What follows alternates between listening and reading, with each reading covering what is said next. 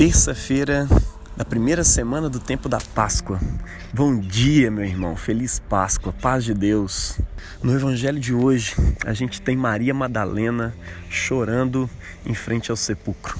No finalzinho da sua madrugada de trevas, depois de ter visto Jesus sendo sepultado, depois de ter visto uma pedra sendo rolada para cima do sepulcro, depois de ter visto os judeus chegando com a sua própria guarda para ficar ali vigiando a entrada do sepulcro, ela só pode fazer uma coisa: voltar para casa. E no outro dia de manhãzinha, antes do sol nascer, no finalzinho da sua madrugada de trevas, ela chega diante daquele sepulcro e vê a pedra rolada e não vê mais aquela guarda colocada sobre o sepulcro.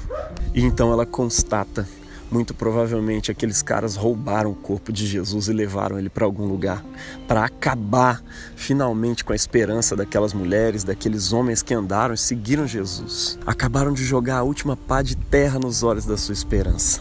Então ela se ajoelha e chora. Chora como alguém que perdeu o chão.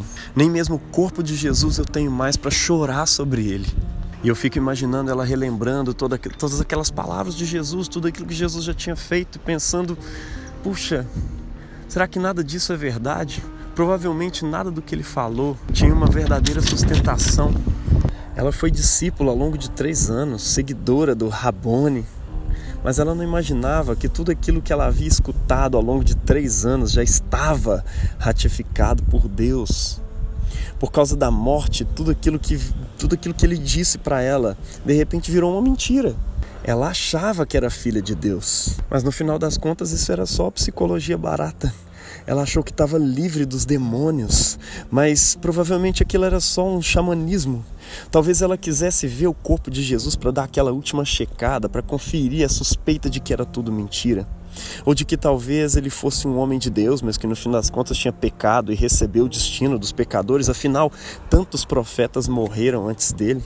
Provavelmente ele era agora para ela um mero profeta, não mais um sumo sacerdote da sua confissão, não mais alguém que a podia garantir diante de Deus, não era mais o rei, senhor, o Messias que traria o reino de justiça e paz sobre essa terra. Ele podia até ter sido um homem de Deus, mas ela continuava presa nos seus pecados para sempre porque ele havia dito coisas que, se ele não pudesse garantir, não tinha mais ninguém que poderia garantir. Então, no meio do seu choro, ela olha para dentro do sepulcro e vê dois homens, um sentado à cabeceira e outro aos pés da cama onde normalmente ficavam as pessoas mortas. E eles dizem: Por que você está chorando, mulher? E ela diz: Olha, levaram meu senhor, eu não sei onde o colocaram. E de repente ela olha para trás e vê um homem atrás dela. E ele também pergunta: Por que você está chorando? A quem você busca? E ela então, pensando que ele é o jardineiro, ela pergunta: Olha, pegaram meu senhor, foi você que pegou? Se foi você, me diz onde que ele está, que eu vou lá e levo. E Jesus, como um sol que desponta no horizonte, olha nos seus olhos e a chama pelo nome, Maria. Naquele momento eu imagino a sua alma sendo iluminada, a luz que despontou no horizonte de repente entrando iluminando todas aquelas trevas, todo aquele anuviamento que estava, toda aquela tempestade que estava dentro da sua mente. Toda a sua dúvida de repente se dissipa e ela diz: Senhor, Rabone, Mestre. Sua esperança volta e seu coração volta a bater novamente. O reino de Deus era verdade mesmo. Não importava como é que ele iria se concretizar. Ela já não estava entendendo mais nada, mas a única coisa que ela entendeu foi que Jesus ressuscitou e, portanto, tudo o que ele disse era verdade mesmo. Eu não sei como o reino vai se concretizar, mas eu sei que vai, porque ele disse e ele ressuscitou da morte. Agora ela podia ter certeza de que no julgamento de Deus ela não estava mais em seus pecados, mas fora resgatada, porque o seu resgatador havia feito um sacrifício por ela e decretado a sua condição de pecado perdoada pela benevolência de Deus. Mais do que isso, ela não era só perdoada, ela era uma filha adotada pelo Pai. Pelo Pai a quem Jesus o tempo todo chama de Pai e que agora é também Pai dela. E então Jesus a envia aos seus irmãos, aos seus discípulos, dizendo: Vai e avisa aos meus irmãos que eu estou voltando para o meu Pai mas que não é só mais o meu Pai, é o Pai deles também. Para o meu Deus e o vosso Deus, aquele Deus que não é mais distante, mas que está mais perto do que a gente imagina.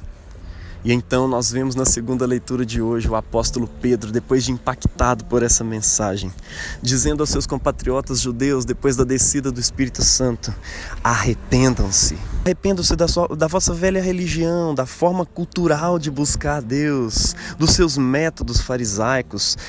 Arrependam-se também dos seus pecados, da vida pecaminosa, enfim, de modo geral, se arrependa do não reconhecimento do Cristo prometido, do braço estendido de Yahvé para vocês e sejam batizados, ou seja, sejam plantados nessa real videira, no Messias, em quem nós temos a redenção, a remissão dos nossos pecados. Entrem para o verdadeiro templo e recebam os serviços de um verdadeiro sacerdote. E então, depois de vocês estarem plantados nele, os vossos pecados sejam perdoados, porque ele é um verdadeiro sacerdote. Ele sim garante o perdão dos nossos pecados diante de Deus. Ele não entrou nesse templo feito por mãos humanas, que é cópia do templo superior, não. Ele entrou lá no templo do céu, diante da face do verdadeiro Deus, que é o seu Pai. E ele mesmo foi o sacrifício e o sumo sacerdote. Então, quando você é batizado nele, ele garante o perdão dos seus pecados e não somente isso. Ele garante que você também recebe o Espírito Santo, que procede do Pai, do Filho, que foi prometido por Cristo. O Espírito Santo está ligado na narrativa de Jesus ao próprio ministério de Jesus. Ele é o Espírito de Cristo que vem porque ele foi. É o outro Paráclito que nos guia a toda a verdade e que multiplica na terra o ministério do Messias, capacitando cada um de nós, dos seus discípulos, a sermos testemunhas na terra. Cristo em nós o mesmo que gerou Cristo no ventre de Maria e ressuscitou ele dos mortos, o Espírito de vida que em Cristo nos liberta da lei, da autoridade do pecado e da morte. Ou seja, parem de viver como se o Cristo de Deus, aquele prometido nas profecias, já não tivesse vindo. Parem de viver como se Jesus tivesse simplesmente morrido numa cruz e sido derrotado. Entendam em cada esfera da vossa vida que ele ressuscitou. E se ele ressuscitou, esse mundo não é mais o mesmo. A vontade de Deus, invocada por nós cristãos todos os dias na oração do Pai Nosso, em breve será realizada na terra como no céu. As nossas velhas formas de lidar com as coisas aqui nesse mundo, neste século, nessa era em que vivemos, baseada na barganha, em vencer, em prosperar, em dar o troco, em condenar, acabou. A primeira gota do dilúvio que vem para purificar esse mundo já caiu. Parte desse mundo já é uma nova criação. O corpo de Cristo foi ressuscitado. E em breve o mesmo acontecerá com todos nós, que fomos batizados nele e que recebemos do seu espírito, o mesmo espírito que o vivificou dos mortos, que o levantou dos mortos e que também agora vivifica o nosso espírito e em breve também vivificará o nosso corpo mortal a semelhança do dele. E o conhecimento do Senhor invadirá toda a terra e cobrirá toda a terra como as águas cobrem o mar. O dilúvio do reino de Deus entrará e invadirá toda a terra. E em breve a única realidade que vai resistir na vinda desse reino é a realidade do perdão, é a realidade do amor, da misericórdia, da graça. Vivamos, portanto, meu irmão, nessas coisas agora, porque Cristo não está morto, ele ressuscitou. Deus abençoe você em nome do Pai, do Filho e do Espírito Santo. Amém.